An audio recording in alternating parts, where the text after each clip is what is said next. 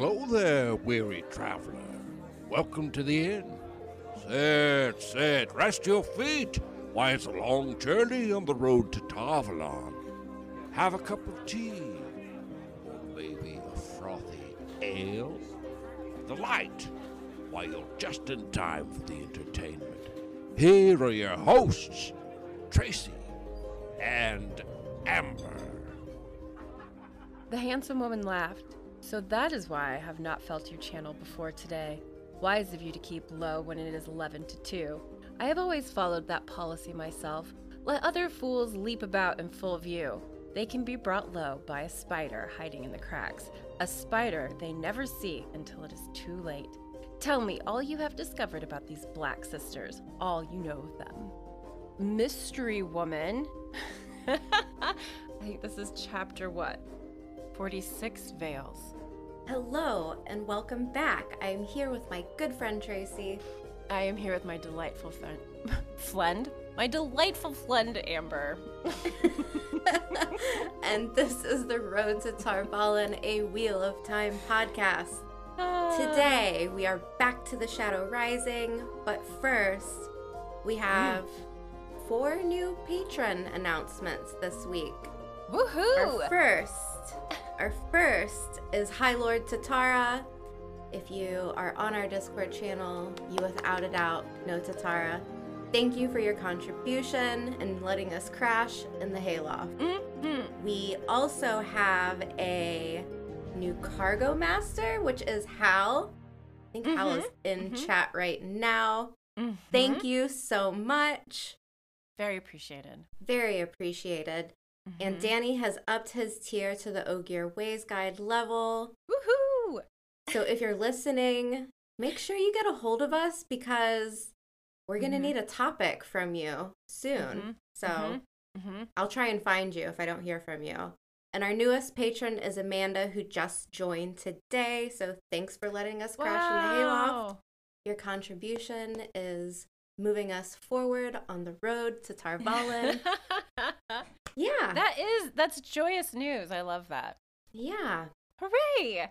Thank you, everyone. Been a busy week. It has been. It has been. Good week, though. Been a good week.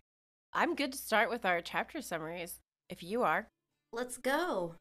So, chapter 43 Care for the Living. Poor Perrin is assaulted by the questions of people looking for their sons as he is led to the Wine Spring Inn for healing. Once inside, he becomes the main attraction for some of the local lads who seem to think he's had all the fun since leaving the Two Rivers, despite sitting there with an arrow sticking out of his body. Loial arrives and bemoans the unlocked waygate. He appears determined to rectify the situation regardless of what Perrin says. Alanna shows up in the nick of time, healing Perrin's wound in a flash of pain followed by darkness. You're here. These were some really thick chapters. Like not all like like size wise, but just content wise, especially like all of them. like which one? Yeah, this one's this one stood out to me just by the sadness of it all, Oh my gosh. Yes. but also they're coming back.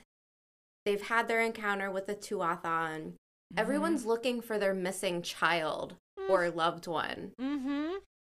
And Perrin, he's having these feelings of guilt, but at this point he can barely sit in the saddle. Yeah. He's just kind of floppy. So- yes. Yeah.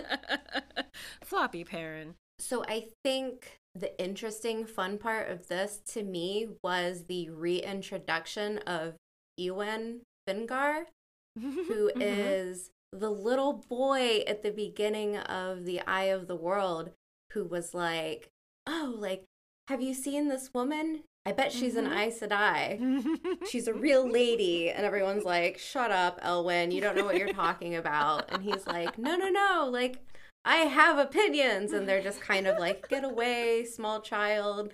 Leave us alone. We're like grown men. And you're just, you know, a little you know boy. Nothing.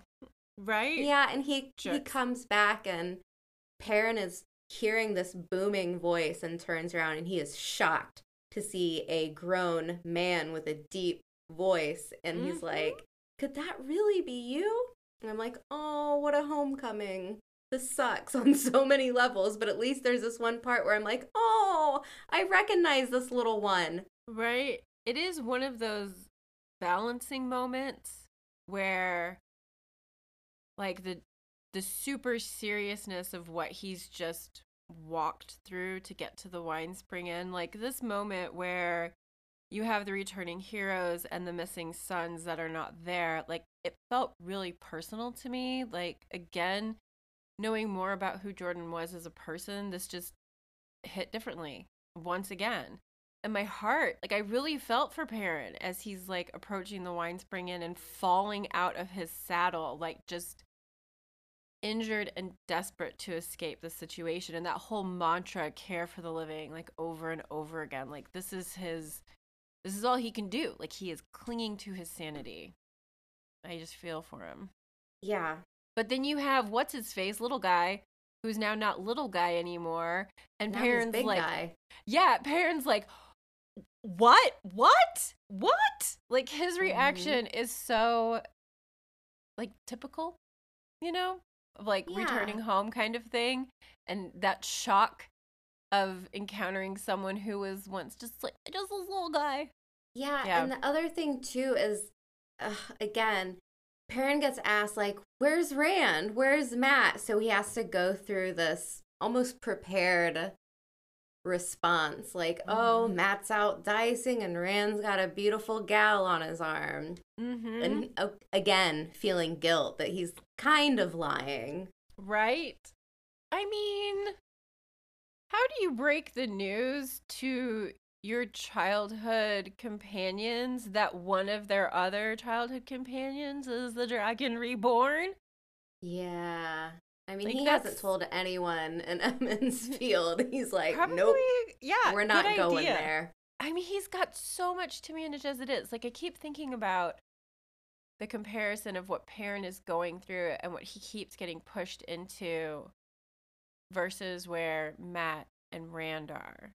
And not that they aren't going through their own stuff, but like, Perrin is being launched into adulthood, like full blown responsible for people, the deaths of people, adulthood. Like it is serious shit. And he is frustrated and irritated. but I think he's really like he's holding himself together. I have a different level of respect for Perrin reading it this time through than I have in the past. It's really nice to read this slowly. Like I jump over so much. I'm such a skimmer when I read. And so like really getting into it, like Perrin gets a different look from me. Hmm. So the other thing that Mhm. stood out to me, and this is one of my oh, I can't wait to see this in the show. I hope they do this in the show moments. Ooh. It is the sight of Loial hefting an axe that's pretty much the same size as a human. Yes. And Perrin's watching him come in. And he's like looking at this giant axe, like, whoa. And of Mhm. course, like he's sick, he's injured, he's probably barely conscious at this point. But the sight of Loial with an axe made it a it, it had an effect on Perrin. And I Mhm. really want to see something like this. I don't know how they would shoot it, maybe some type of forced perspective. But Mm. man, Loial with an axe, that is just a cool sight. Mhm. Even though he he does not want to be carrying an axe. Mhm. Loial cutting down a tree is like unheard of, you know. He's Mhm. Mhm. probably just mourning every time he has to Oh my gosh. hold it, touch it even. Poor Loial. Yeah. Feel for him. So Perrin's struggling. I'm sure Loial's struggling a little Mhm. bit too. But Faile does a nice and I guess a, a kindness to Perrin because she's like, all right, everyone out, everyone out. Like he needs mhm. taken care of. And really, truly he does. Mm-hmm.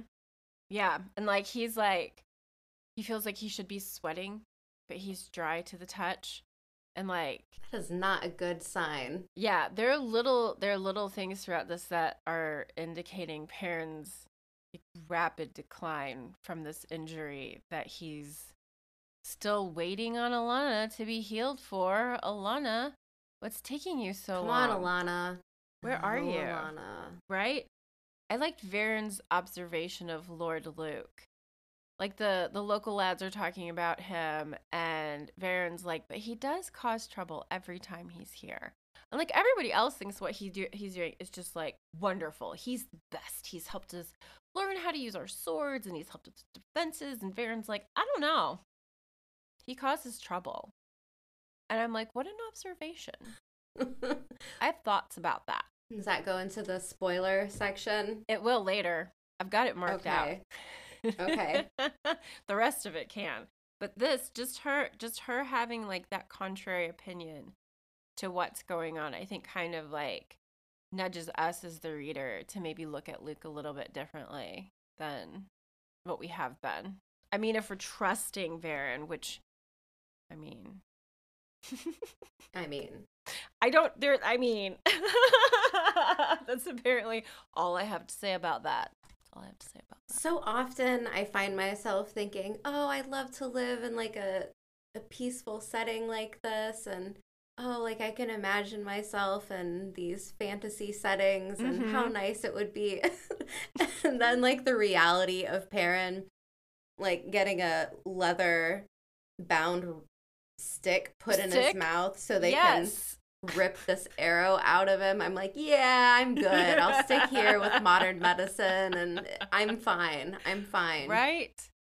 Antibiotics, Right. surgeons, you know, Surgeons. things that allow you to not die in moments like this.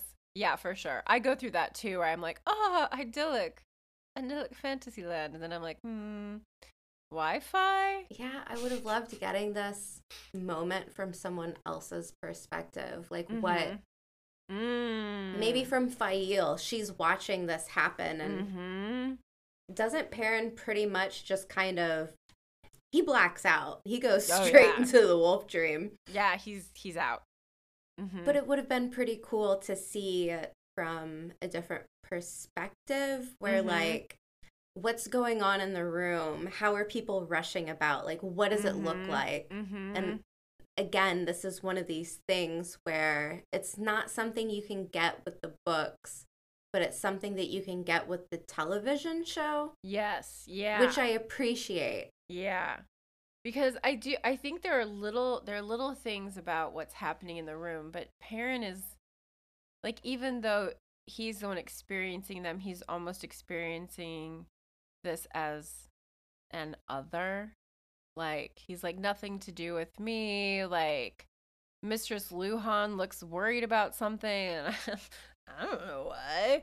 You know, like why is this happening? And then God, that moment, that moment where Faile is like, bite down my heart. I'm like, ah. Yeah, it does not seem like a whole lot of fun. Mm-mm. But again, like I I do really love how the Luhan Mistress Luhan is there and Faile Right. is there. Mhm. And I don't know, like it would just it would be great to see like what are they what are they doing? I'm sure they're Mhm. all running around. I'm thinking of olden timey Mhm, what is it like call the midwife or Yes, yeah. some of these shows that are like period pieces where Bring they're me hot with water and towels. Kind Yes, of thing. Yeah. exactly. I want that. I wanna see that. it could be my own morbid curiosity, but I'm with you. We can be morbid together. yes. yeah, I think that I think giving it almost like Faile's perspective. Like I like that idea. And I know like there's been some and we talked about it briefly when we talked earlier this week, but like an announcement that there is a Faile con- confirmation for season 2. Is that right? It's a rumor, not a It's a rumor. confirmation. Oh, it's a rumor. Oh, oh, I like that better. I like that better. Yeah. Because I really think she should still be like, unless she is being introduced in the very last episode of the season, like dropped in and threaded in a little bit as her, like, I think you had mentioned something about her being her own person first before she becomes Yeah. part of Perrin and Faile, you know? And I love that idea. I love that idea. I think Faile can be made appealing to audiences. Yeah, and even, I mean, it doesn't even have to necessarily really focus in on her. Mm-hmm.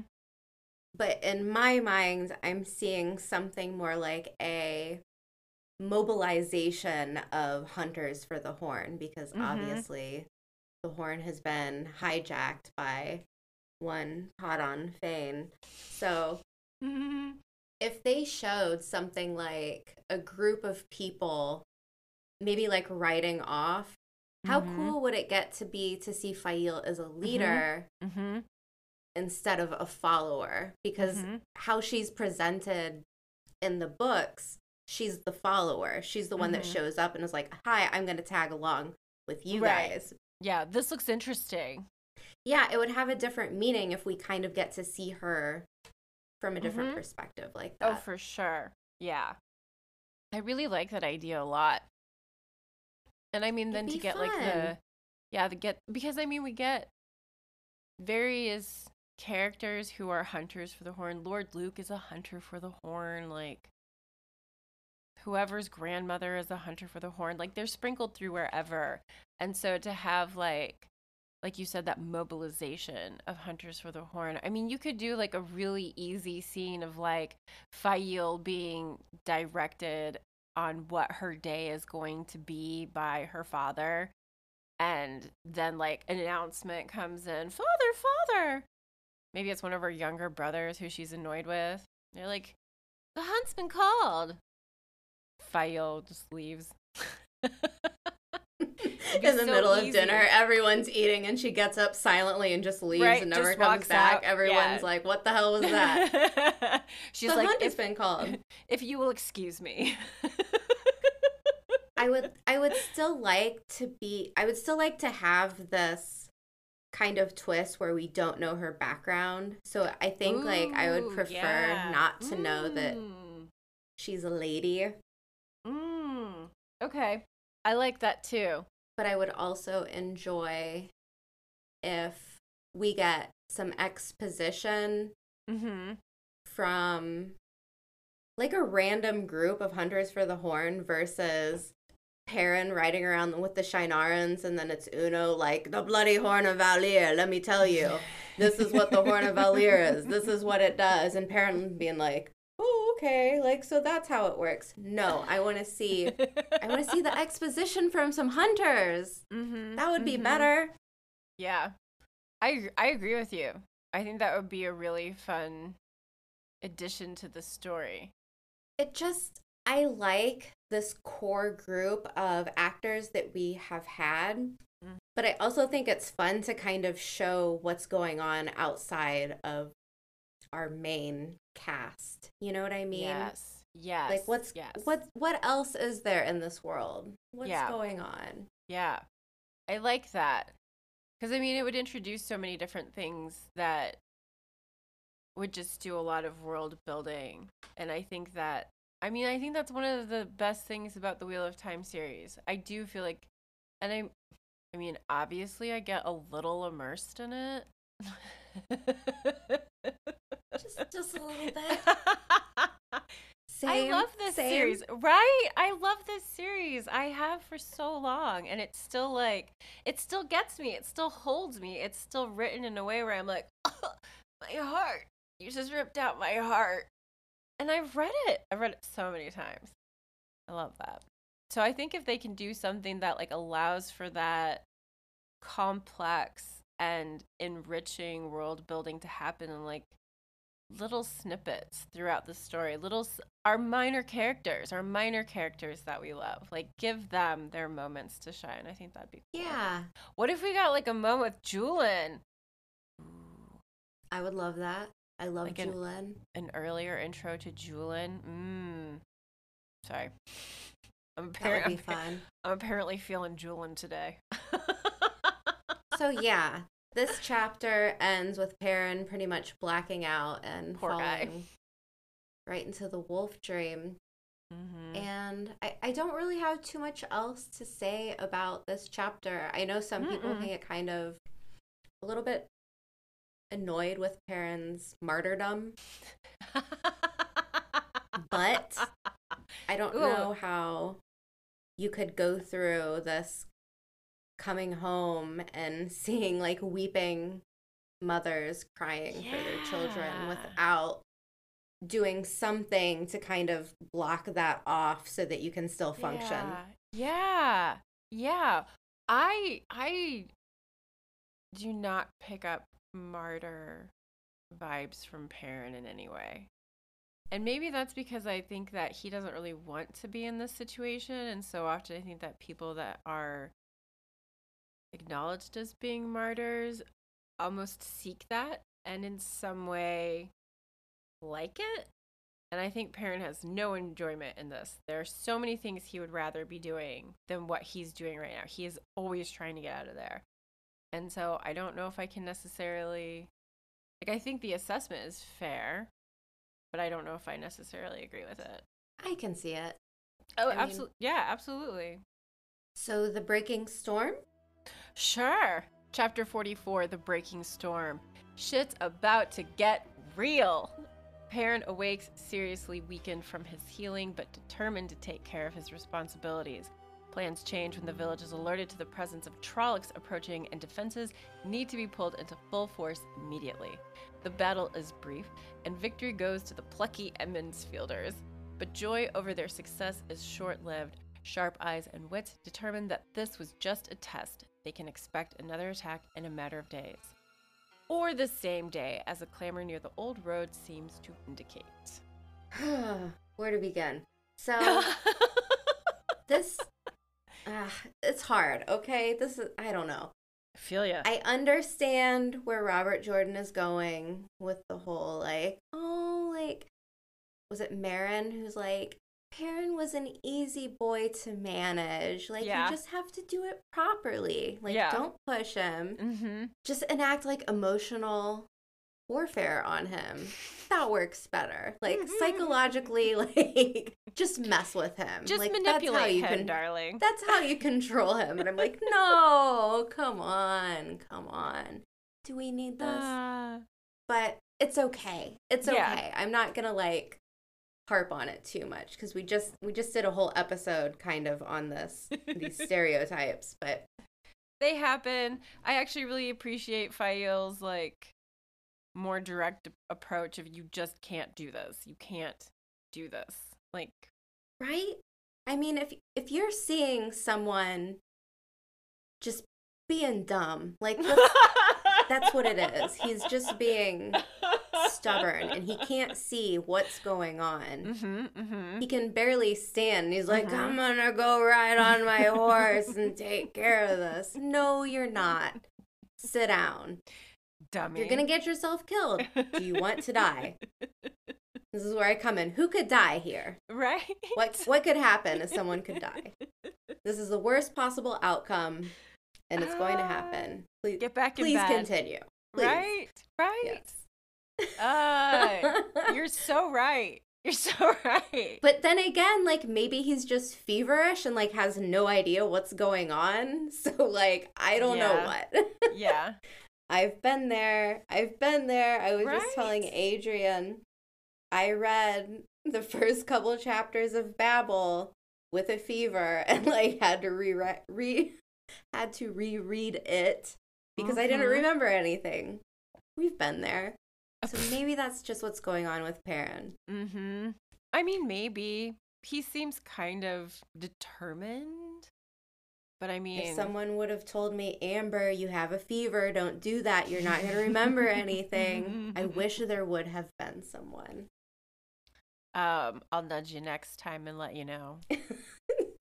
You'll text me three days late. I'm supposed to remind you to do something, but I forgot. How are you? I wish I could send you soup. That's that's what I need Tracy And for. tea. Soup. Soup and tea. and cookies. So anyways, Trollocs. I love Trolloc. No. There's a call. Trollocs. That's my that's my bugle Trolloc sound, which they haven't set up yet. I think that those Trollocs that like kind of got away. Like, is this ta'veren? Like, it just happens. These like rambunctious Trollocs like just wander away from the rest of everybody because they got snackish. Maybe they were just like a small amount in a horde that weren't connected to a Myrddraal. So like when the Myrddraal went down, there was Mm. like a handful left, and they were like, these are the rogue rogue Trollocs. "Yes, Yeah. yes." Ad- Adrian C says Trollocs need tea. That's their problem. and now I have this really fun image of giant Trollocs with tiny teacups sitting at a little Hi, Lord table. Zatara. Tiny teacups, tiny teacups. Ah, that'd be so fun. Bye, Hal. Thank you for joining us. Yeah. Anyway, I just I find it kind of like fortunate that that's what happens for for the Emond's Fielders that they get this morning. But at the same time, Bain and Chiad are like running out of the forest not too long before after the rogue Trollocs come out and they've got the news Do you see them doing like ninja side flips? Because I do. like the Teenage Mutant Ninja Turtles. That's how I see it. In my well, I see them now. they just like flip out of the tree line.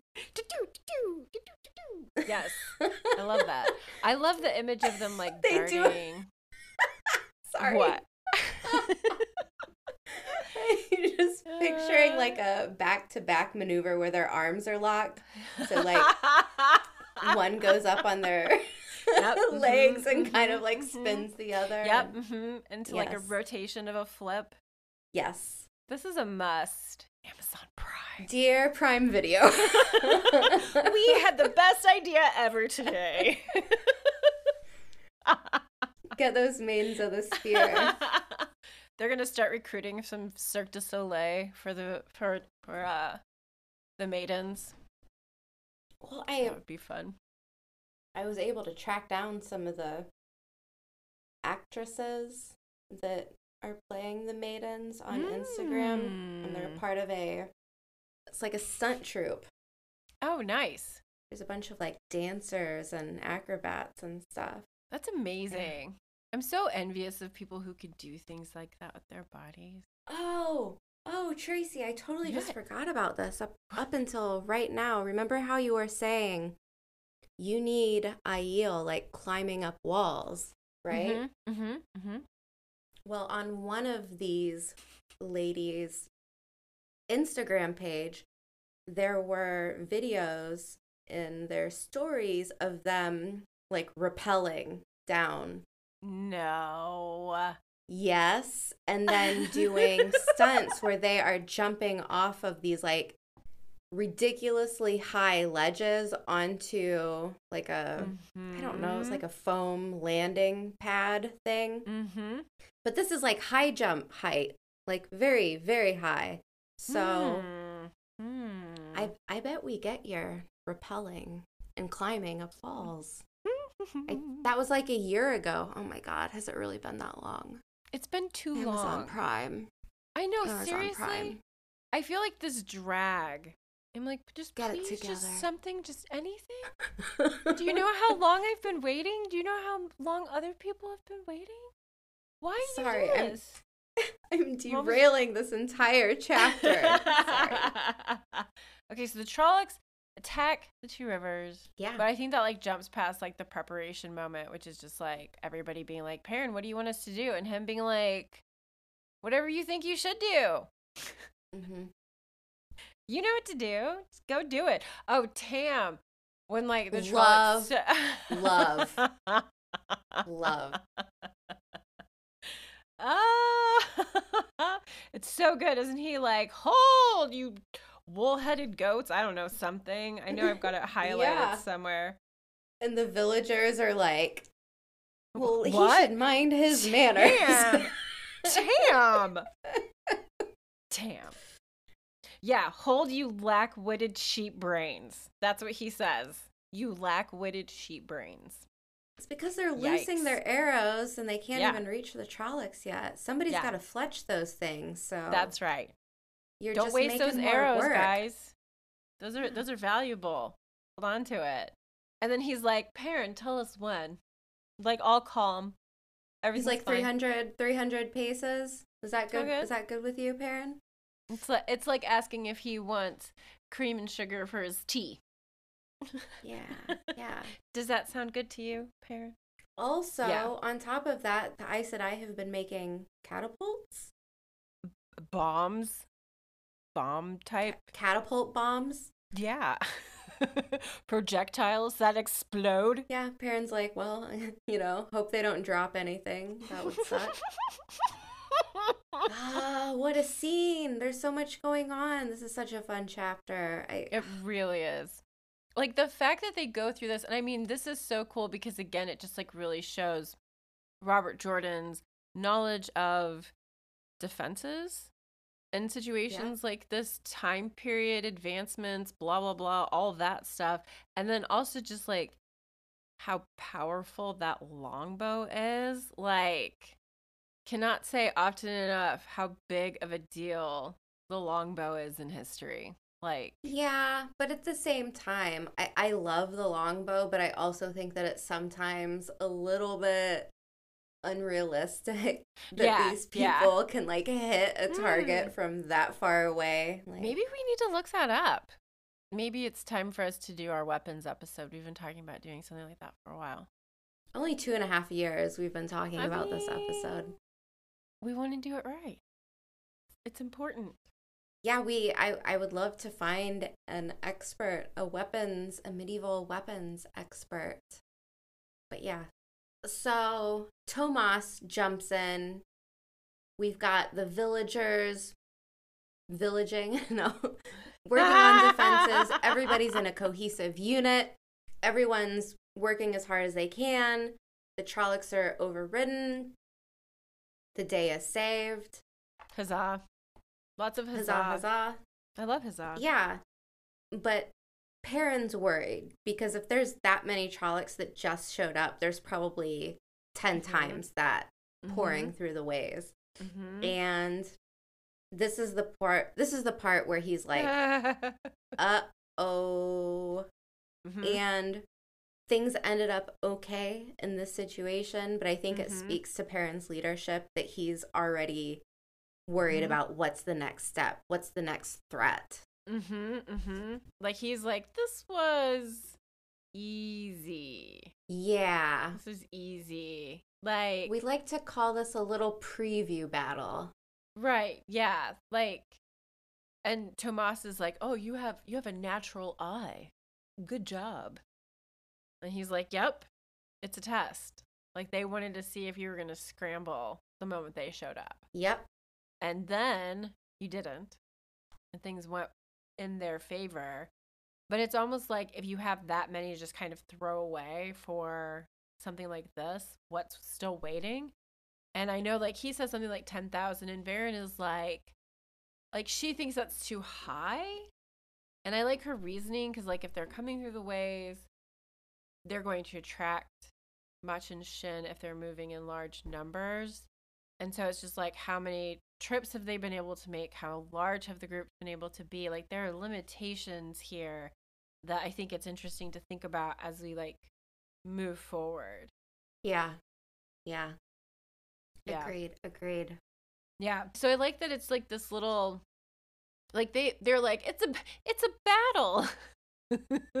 we won our battle and Perrin and the warders and everyone who knows better is like "Meh, Yeah. meh." Agreed. you know?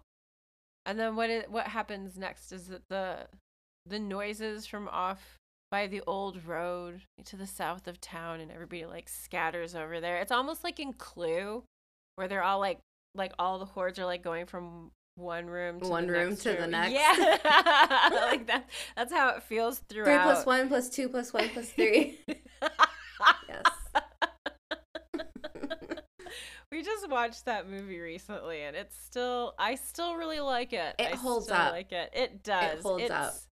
It's so fun. I was like reading up about it. I'm like, oh, okay. it's one of my favorites. I mean, anything that Tim Curry is in, just you know, he's the voice of Hex. Is it Hexxus and Fern Gully? yes, yes. Did I love Fern Gully? You betcha. Yes. I mean, Robin Williams has a rap song, and then Tim Curry sings like an ode to pollution. It is- you know what? They don't make them like they used to.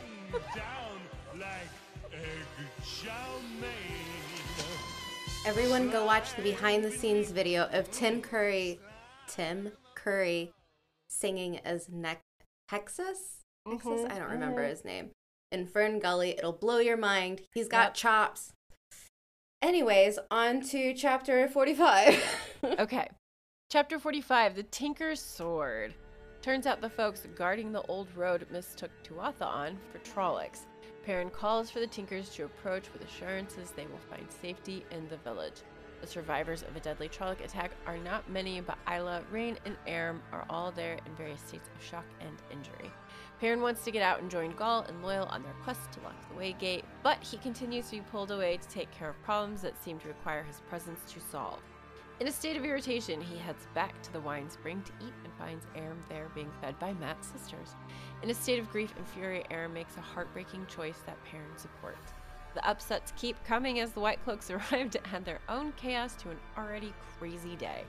Perrin makes a decision that he hopes will avoid bloodshed but may have devastating consequences nonetheless. here, here. It's a lot. So, Cenn Buie, in typical Cenn Buie fashion, goes out and just like berates these tinkers and says a bunch of pretty gnarly racist stuff. Mm-hmm. Thanks, man. Thanks. And we start out, I- any, I start out this chapter feeling pretty bad for the Tuatha'an. Mm-hmm. And then at the very end of this chapter, I almost just don't sympathize with them at all. It's quite a whirlwind of emotions. Interesting. Yeah, yeah. It, so I, I hope you don't mind. I'm going to jump to like the very butt end of this chapter. But when Take it away. Ila is just Mm-hmm. screeching and howling because Aram Mm-hmm. is touching a spear, Mm-hmm. I'm like, man, like you Tuatha'an have I understand that you have a very deep, you know, like this is your thing. You don't go Mhm. against it. That's Mhm. cool. Mm-hmm. How many of you have to die? How many children, how many Mhm. little babies have to die? It's Mhm. like Mm-hmm. I'm not gonna go there. It was I wanted I wanted to go into like into some real world stuff here, but I th- it's not the time and place for it. I feel bad for them on one hand, and then on the other hand, I'm like, you fools, you Mhm. fools. I mean, We're talking about children. We're talking about little kids who are just have been. They're probably in a cook pot right now. mm, But your morals are, you know, mhm.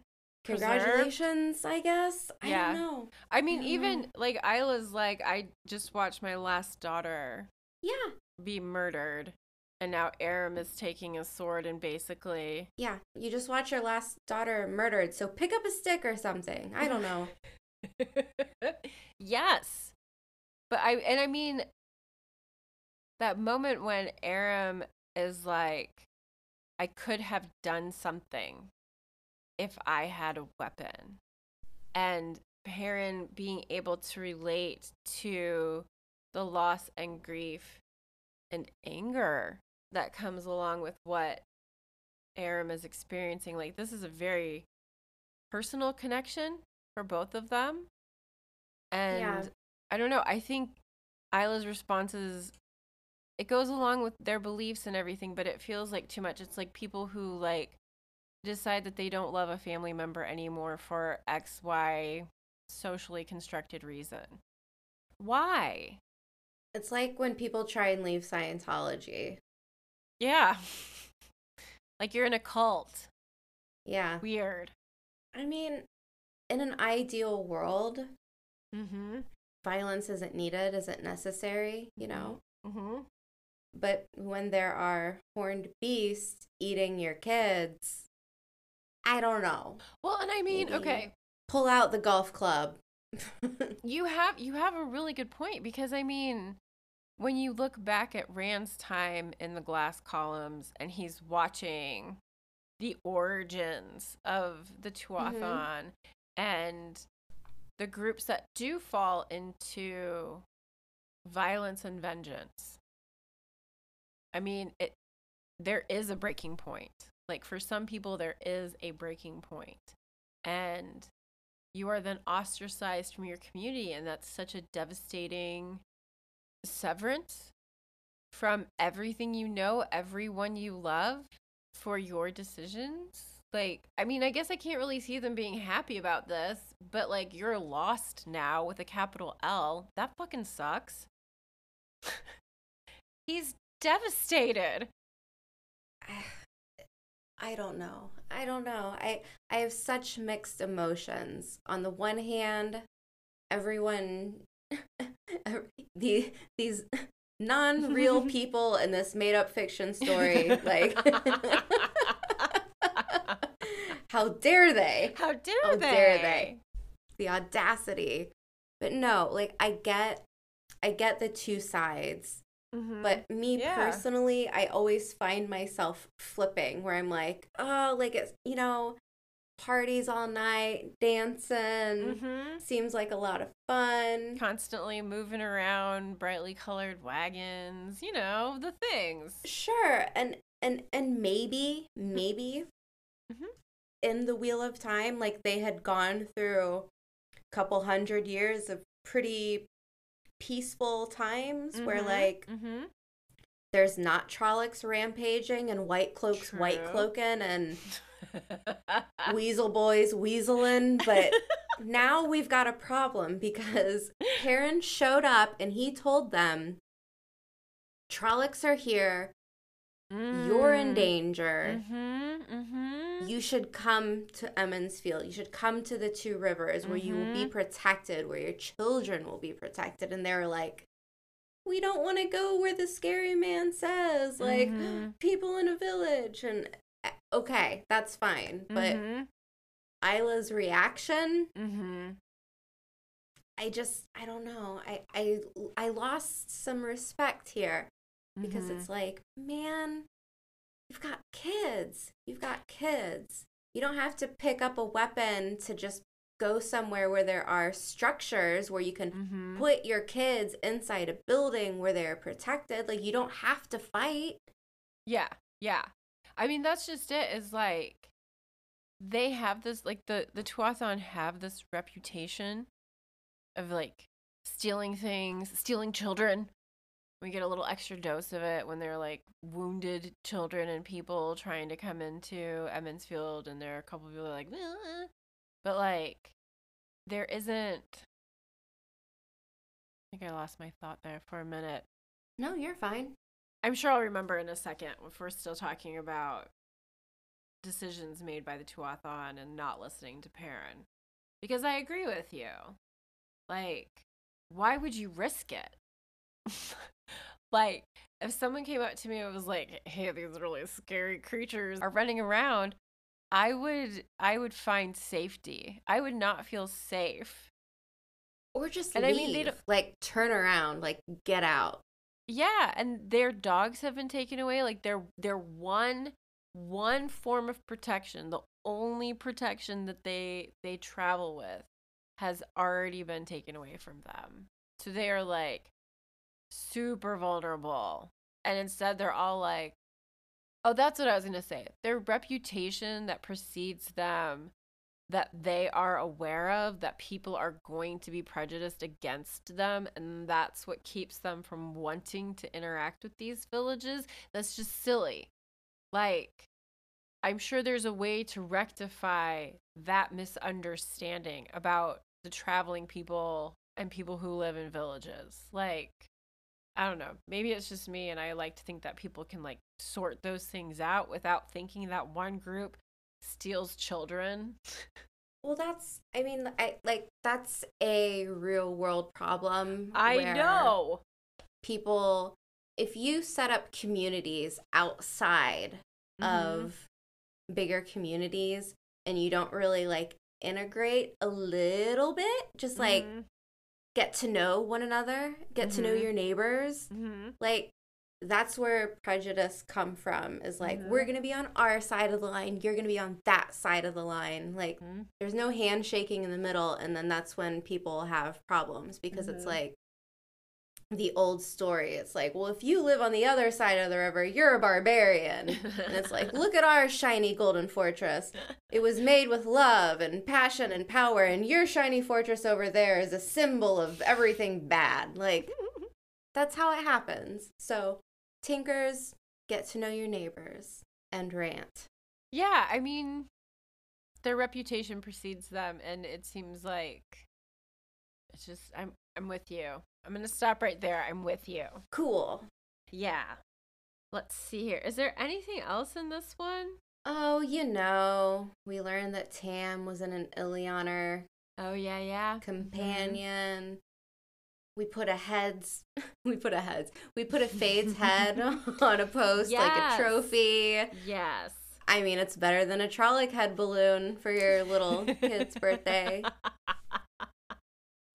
They're they're a little bit that. pricier. A little pricier. Yeah, Sign of a special occasion. we do get a little bit of a turnaround from the Emond's Fielders when Perrin berates Mhm. them for Mhm. being a bunch of racists against the Tuatha'an. Right? Cenn Buie, you. Yeah. Let's see. Oh, Faile does some some baking. That's what she does. I forgot about that. Ah, yeah. She's like, don't expect that from me. The cook will take care of our food needs. And then Perrin picks up a spear and Ila has a meltdown mm-hmm. and everyone is crying and staring and I don't know. It's it's a mess. it's a mess. It really, it really kind of is. Like, Yeah. Perrin's decision to support Aram's decision does not go over very well, and even while like the women are kind of really emotional about this si- situation, for Faile, I think isn't it she's like, I hate to see you in pain. Like that's what she's seeing when she's seeing the situation happen. She's recognizing Perrin's pain that is resonating with Aram's pain. And she senses that. And I think that that's a really, I think it's a nice display of her emotional sensitivity around this person that she loves. And I like that. Yeah. Agreed. Thanks. I think Faile gets a lot of shit. I don't necessarily think all of it is fair. Some of it totally is. Anyways, white cloaks show up. Oh my god, the white cloaks. Oh my god, the section with the white cloaks. The Sorry. dirty weasel boys are back. They sure are. Full force. full force. And then Lord Luc is like, oh, if these people want white cloaks amongst them, let them have Mhm. white cloaks. And I'm Mhm. like, Lord Luc, you're just something else. But then he's Yep. like, oh, so uh, I don't, it's hard to talk about him without spoiler, spoiler time. But Mm. He does kind of walk it back and then he's like, Mhm. but you know, I know something taking of taking an enemy into your bosom. His blade goes in quicker when he's in close, and then he laughs Yes. and like rides a stallion off like Lord Farquaad. And I'm just like, Lord Luc, seriously. If they do have a Lord Luc in the TV show, I hope that it is someone with just a very punchable face.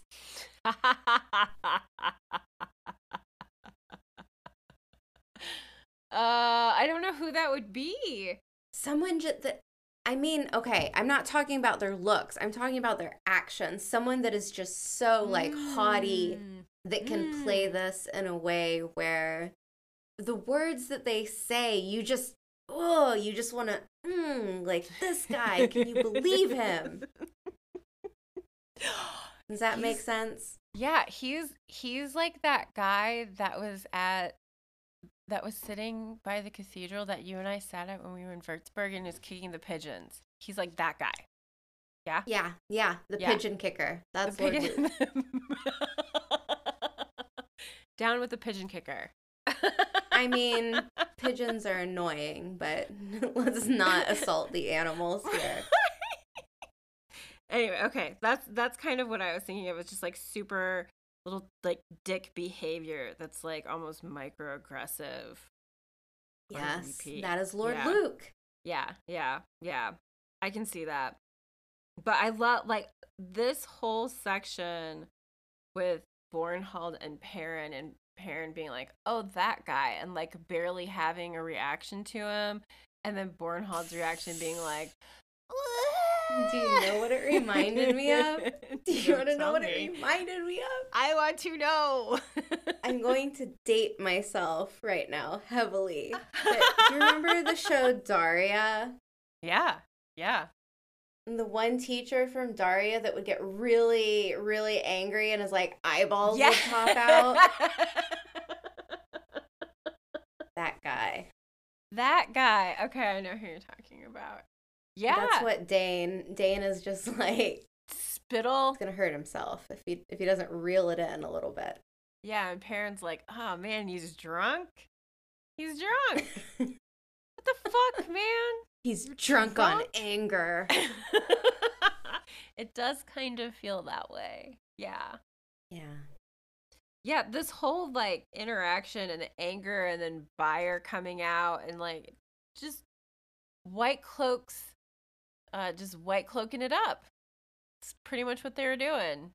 But then like Bornhald is like, I'm gonna arrest you, Perrin, and everyone is like, the hell you are. And Perrin realizes that there's a very real possibility that there's gonna be bloodshed, and he's like, okay, okay, Mhm. okay, okay, okay, guys, I have an idea.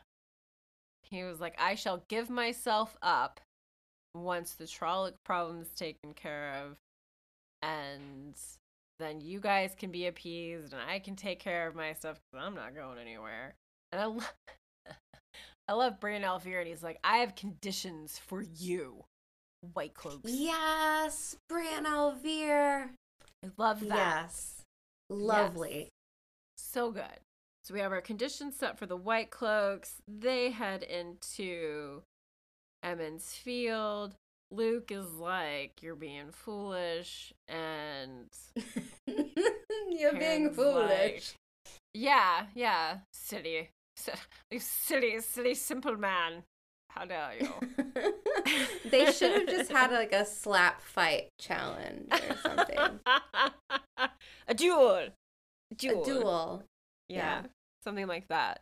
So yeah, that's that wraps that up. Man, trial by combat would have would have been a great. Ooh, hmm. On the green. the Tinkers would have lost their shit. You invite us in and then have performative violence? What? Yes. Maybe we need to do more nighttime recordings for Am- for me. For Amber, for me. Yeah. Let's let's go to Veils, shall Yeah? we? Should Okay. we just ho- hop into chapter 46? I was actually really thrilled with this chapter. Thrilled with this chapter. I just wanted to go back to the two rivers to be honest. yeah, I can see that. Like this is this is a spot in this book that I know you really like, and I was really excited for it because there was just so much going on, and I don't know why. Like I thought, like I had kind of forgotten about like this test battle, and so like I think I was expecting more. Um, Mhm, Okay. but it was there was still just so much going on like this test on Emond's Field the attack on the Tuatha'an, the white cloaks showing up lord Luc hopping into town like some fucking hero with a Myrddraal's head and being like well done you guys well Mhm. done i mean it is a lot it's a lot i really enjoyed it He found that Myrddraal dead already. bet you. He didn't kill anyone. Yeah, he was like, no one will know. No one will know. Just take the head with me. He's like, I'm sorry, Jerry. I'll be taking this. I, I need to show everyone how much of a big, strong man I am. so I'm taking this. This is my trophy. This is my Mhm. right. Okay, sorry. Done picking on Lord Luc for Anyways. today. Egeanin, Yes. Veils, chapter Yes. 46. Chapter 46 Veils. Egeanin is trailing tricky Floran Gelb as he seems about to kidnap another woman that she doesn't want to have to kill or sell into slavery. Choices. She realizes as she observes the people around her that he is about to fuck up again. Elayne and Nynaeve are dressed in silk but carrying staves for protection as they wander through the dangerous, impoverished streets of Tanchico. Elayne soon has more to worry about than eating her veil as they come under attack from some toughs in the street. There's a street brawl with the two women outnumbered and fearful of channeling. An unexpected source of help pulls them from the dire situation, but not before Elayne mistakenly channels and reveals their identity to their rescuer. An invitation for tea, ah, tea theme, is extended, and soon we are back at the Three Plum Court. Juilin has news. Rendra talks dresses and hair. Tom interrupts with his own news, and Nynaeve and Elayne have one last surprise encounter before they get back to figuring out what the Black Ajah is up to. A lot in this Yes. chapter. Indeed. Your West Side Story. That was for you. Thanks, it's real good. So, okay. mm-hmm. I'm getting pulled back into how I felt on my first read through with Egeanin and Terabon. Mm-hmm. For some reason, I think like I've blocked most of this out of my memory. Mm-hmm. I may have just skimmed it on the first read. Mm-hmm. And going back through it, eh, it's not doing a lot for me. No. I know, like, there's the joke. I did get the joke where, like, Elayne keeps, like, choking on her veil Right. because, you know, she's the daughter heir and she always holds her head high and kind of lifts her nose so the veil's, like, Yeah. going in her mouth. And she's like, Nynaeve doesn't have this problem. What's the deal? I thought that was really cute and funny. mm-hmm. Um, but Egeanin and this whole, I don't know, she she tricks them. I guess I'm just like, man, you guys walked Hmm. right into that, didn't ya? Hmm. Well, Do you feel like she tricked them? I don't know. I think Egeanin does things for Egeanin. Like at this point in the story, eh, this is so hard to talk about without spoilering. If you want to save it for later, we can. Because I'd be curious. Yeah, yeah, yeah. Okay. I actually found myself kind of liking Egeanin more this time because I saw what she was doing as. I mean, yes, she's like, I don't want to have to kill someone or sell them into slavery. So she's save, she's attempting to save herself from having to make that choice. But there's also within that, I would say, the option, opportunity to save someone in the process. Like, this way she doesn't have to do that. Maybe she got more involved than she meant to. Maybe she just meant to like like street brawl diverted. Maybe that was the goal and then Elayne channeled and she was all of a sudden like what what the what? And it changes what her agenda initially had been. Like, Yeah, I don't know. This this whole chapter is really hard for me to talk about, especially, you know, Egin Egeanin, the mystery woman. Like, Mhm. where do you go? What do you say? Is there anything like that you particularly want to talk about from in this chapter or should we we can go ahead and jump into spoilers, I guess. Okay. I don't I don't want to rush you if you are not ready. Well, I, why don't you go? Say why don't you say what you want to say about this chapter? What I liked about this was how we get Juilin showing up with news about that underbelly aspect of Tanchico. He's found where the Black Ajah were. And like he's gone in and investigated it, and Nynaeve loses her shit. She's like, "What if there would have been a trap, you dummy?" So I mean, what if there would have been a trap? I feel like it's a fair question considering the times that traps have been set. Like, yeah. Ice and I are tricky, and these are Black Ajah sisters. So, I mean, was it necessary for you to go in there, Juilin? I don't know. I don't know. Nynaeve certainly did not think so. And then Tom coming in and being like, Amathera has been appointed, or she's going to be invested as Panarch. And he's like, but she shouldn't be, and we should be paying attention to that. And then haven't the White Cloaks had their like Shenanigans. yeah, yeah. So again, we've got another place where white cloaks are being fucking white cloaks. And I like how they pull in these different connections like this thing is happening in this part of the city and this thing is happening over here. We should be paying attention to these things. And it just builds up again that world building, seeing the political maneuvering, the unrest of the city, like the rapid decline of people who are coming in as refugees. I just felt like it was it was very textured, if you will. I enjoyed it. It is. I will agree with you there. Mm-hmm. Absolutely. Oh, the last thing I want to mention because I think this is kind of this is just kind of cute in my head. That moment where this sounds so silly. That moment where Elayne is like wiping crumbs off her chin from eating cake. Like, I can see. Oh gosh, what is her name? What's the name for the actress that's going to be Elayne? Ceara. Ceara Coveney.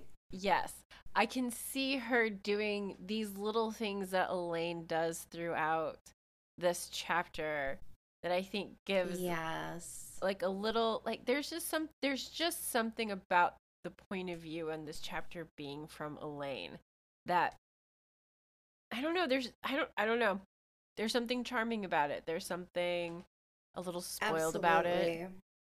Here's one thing that stood out to me Mhm. that is not spoiler adjacent Mhm. is that when Nynaeve and Elayne are compulsed, mhm mhm they're questioned on whether or not they have ter'angreal in their rooms. mhm And Nynaeve is wearing the ring mhm on a necklace. mhm And we have that very quick flash of like, well, they didn't ask me if I'm wearing it. right No, I don't have anything in my room. So nope in this case, in this instance, it's Mhm. almost almost ta'veren like. Just how Mhm. lucky that situation was. Mm-hmm. And also shows like a weakness in compulsion. Like the direct question by adding it in your room. Like if she would have said, Do you have ter'angreal, sa'angreal, and left it at that, they probably would have said Mhm. yes. Because I mean, isn't it Elayne like they each have a pocket with a different Mm-hmm. something on their person so they're wearing instead Yeah. of hiding them in their room. So it's all about like the questions you ask and the weaknesses of things and I just that's a really good point. So really, out. it just makes Mystery Woman a dummy. Like, oh, are, are you not smart? Oh, this person is playing 4D chess. They don't even know how to ask a question right. Ah. Yes, I'm sour. I I'm I'm here for it. I'm here for it. So but yeah, I think that was oh, I'm so sorry. The experience of compulsion as it's happening to Elayne. Like the sound of the voice coming at her and how it almost like feels like it's going through her and over her. I thought that was really cool. Yeah, that is pretty interesting. I would agree. I would agree. Yeah, I thought that was neat. These were just really fun chapters. They were just like, oh my gosh, there's so much in this. At least for me, I just had a Mhm. great time reading them. I really liked. it. I really actually found myself liking Egeanin a lot this time. And with that, should we go into spoilers and talk about Egeanin? Spoiler time. Yeah, let's go for it. If you like what you hear, rate and review us anywhere you listen to the podcast. This helps new listeners find the show. This podcast is brought to you by you. If you'd like to fund the show and receive cool stuff while doing it, check out The Road to Tar Valon on Patreon. All tiers can join us weekly for live recordings on our Discord server. Lastly, our Wheel of Time shop has a new web address and international shipping is finally live. Find all the links in our show notes, and thanks for listening and joining us on the road to Tar Valon. Okay. Tell tell me tell me your thoughts on Egeanin. What are you thinking? For some reason, within my Wheel of Time journey, Mm-hmm. she just isn't that memorable for me. Mm-hmm. Mm-hmm. Even there at the end when she has her change of heart, Mm-hmm. I'm just like, Mm. oh yeah, it's you again. Th- Mhm. There's nothing really about her that I really connect with. Mm-hmm. And it makes it hard to kind of I, I don't know. She she's just a hard character for me to get into. Mm-hmm. But I don't dislike her at all. Mm-hmm. Mm-hmm. I think she's a fine character, but Mm-hmm. for some reason I've always just had like, oh yeah, her again. Hmm. Her again. You know it. I get that. I get that. High Lord Tatara says if you don't like Seanchan, then it's possible to not totally like her. And here's the thing. She's Mhm. like one of the best Seanchan. So I actually Mhm. like her Mhm. much more than all of the other Seanchan. But Mhm. for some reason, she's just like, nah, okay. yeah. But I'm I'm hoping as the reread goes for me, maybe I'll be able to grasp more things from her and just find more about her personally that I can kind of get into and latch onto Mm-hmm. with her story because obviously it's not until like almost it's way later in the books that mm-hmm. we see her in a different light, I guess. Mm-hmm. Mm-hmm. But yeah, she flips and it's pretty Mhm. cool seeing Mhm. that this Seanchan backwards way of thinking can be broken. Yeah. And that yeah. does make her a great character. It's just hard because it's like, oh, she shows up a little bit here and then she pops back up, and you're like, oh, okay, yeah. Mm-hmm. I remember you, kinda. Mm-hmm. Yeah, I fe- I definitely feel that way. Like I was always like, who who is this person again? Who are they? Yeah, if she would have. If she would have had a little bit more time, Mm-hmm. it would made a bigger impact on me. But of course, you can't have like this Mhm. many thousands of character all given a ton of time. Yeah. Like, I love Sebban Balwer, who's like a very minor character. Right. Most people are probably like, "Who? Oh yeah, that guy. Don't Right. care." And I Mhm. mean, it's yeah. Everybody has characters like that, so she's just one for me. Yeah. No, I think that's fair. I think I think what I liked about her this time is like I paid closer attention to like her physical description and it changed what she looked like in my head and that was kind of fun. Also just like recognizing her like battle abilities. Oh yeah. Like when she steps in and she like what is it? Three succinct blows to some guy's chin like yeah, it's pa, just, it- pa. Yeah, like, I was like, all, No, right, that all pretty cool. Yeah. Like she just kind of steps in like she's like, You're right, guys. Good luck. Especially coming on the heels of last chapter where the where the Tuatha'an are like, we will never. Like, "Ah." yeah, like I love and to me I've always felt like she was she was stepping in to help avoid a more dire situation than what could have happened. Like I know she doesn't want to have to kill anybody or sell anybody off to slavery and I think that also marks her out as a little different from other Seanchan because at least she cares. She doesn't see people as something to sell. And I mean, hooray. it's yeah, not but is that but is that because she wasn't in a situation where she was being watched, right? Like I don't think Mhm. if there was anyone around Mm. that saw that she would have she would do the same thing. You know, like she wouldn't interesting, interesting. do you I know what I'm saying? Like if she Yeah, was being yeah. watched Mhm. and she let Hmm. these channelers just go, Mm-hmm. without Mm. capturing them. You think she would Or still do the same thing? Or at least making an attempt to put a plan in place to capture them. Yeah. Yeah, or just or just like turning on them and notifying someone like, "Hey, there's channelers. They're staying here. Go get them. Go pick them up."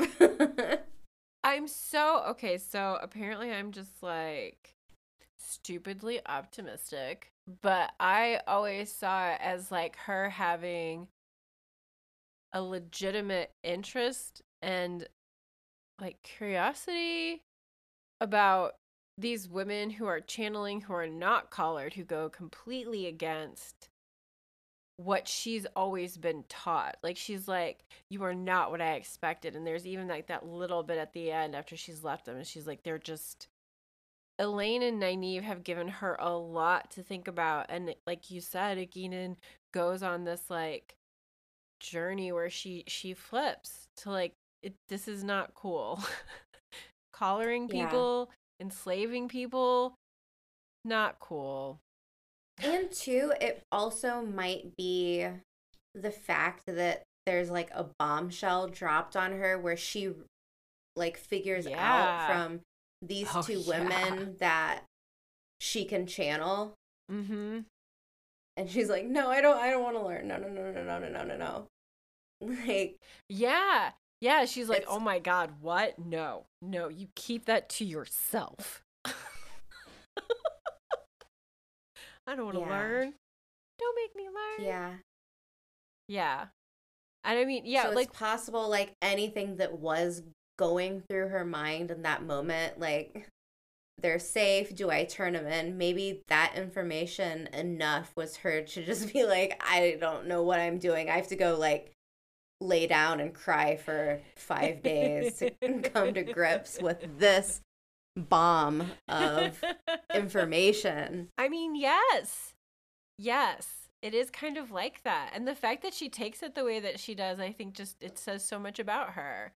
Like she could have she could have made so many different decisions and the way that she comes through this, I just think is I don't know, I think I'm going to pay more attention to Egeanin this time. I think I'm going to and I think I started doing that before when I was thinking about her and Bayle Domon and the way they come together later like that's the other thing is, oh my God, does Bayle Domon know everybody? i yeah It's yeah so it's so does. funny. She's like, oh, Bill Bayle Domon, like her. Bayle Domon for get, like- mayor. He knows everyone. He's shaking all the hands, kissing all the babies. He's doing, setting up soup kitchens. So Yeah. I, can can we talk about Moghedien before? yes. Oh my oh god. Oh my god. Oh my god. Yes, we can. I am so disappointed Oh, why are you disappointed? in? Moghedien Yeah. being a big fat dummy. Tell me more. No, it was the whole ter'angreal thing, her line of questioning. Like Mhm. me on my soapbox all the time, I'm like, Moghedien, she's the smartest she's the smartest one. She survives when everyone else fails. And I'm like, well, that was a dummy move, Moghedien. Why'd you Come do on. that? Why did you you leaving me hanging? Come on. So silly.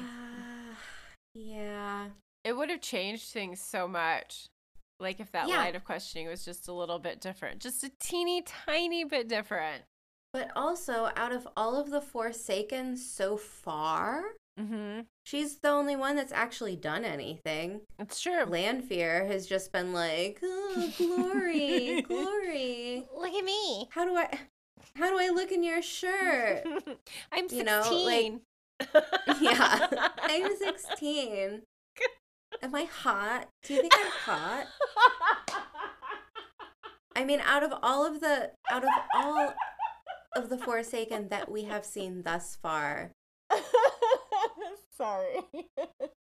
we've had Moiraine taking Uh, some of them out, yep. Rand taking the others out. Yep. Lanfear, I don't even know what she's doing or trying to do. It's just weird. But Moghedien has actually managed. To capture two. Mm-hmm. We know they don't stay captured, but But still. is it possible that Moghedien has made the most progress so far out of all the Forsaken? Interesting. I'm trying to think.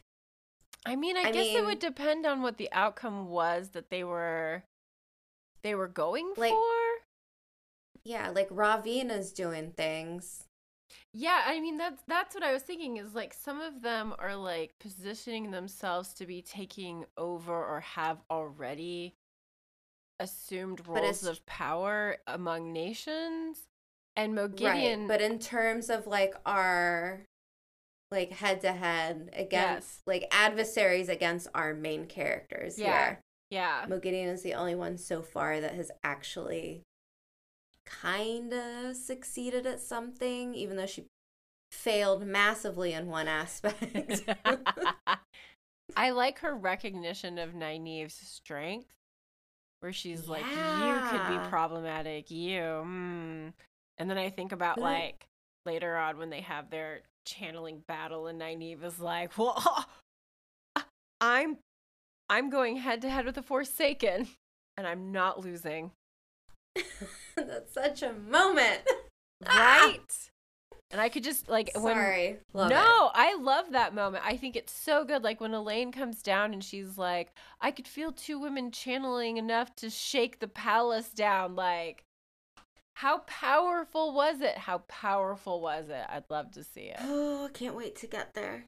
I- Can't wait there- to get that's- there. Like, that's one of the things I know we've talked about it so, so, so, so, so many times. But the Wheel of Time TV series needs to keep moving forward because the source material for being so much better is all right there. We just have to be patient. Tatara says Yes. Wheel of Time needs a 50 million budget. Yes. Here's the thing though, like I 10 wouldn't even at the least, Mhm. at the very least Minimum. 10. And I would honestly I don't I'm not one of these people that care about massive budgets, Mhm. okay? Like Mhm. yeah, a big budget is good. Like I'm not going to say no Helpful. no money. Yeah. but stuff like CGI and stuff like costumes and Mhm. sets there is always there's always a workaround somewhere if you are smart you can make it work and you can tell a good story Yeah. the story doesn't depend on Mm-hmm. CGI It's okay true. Mm-hmm. I'm with you. all of these things are extras in Mhm. my opinion Mm-hmm. And I mean, in some ways, they really are a detractor.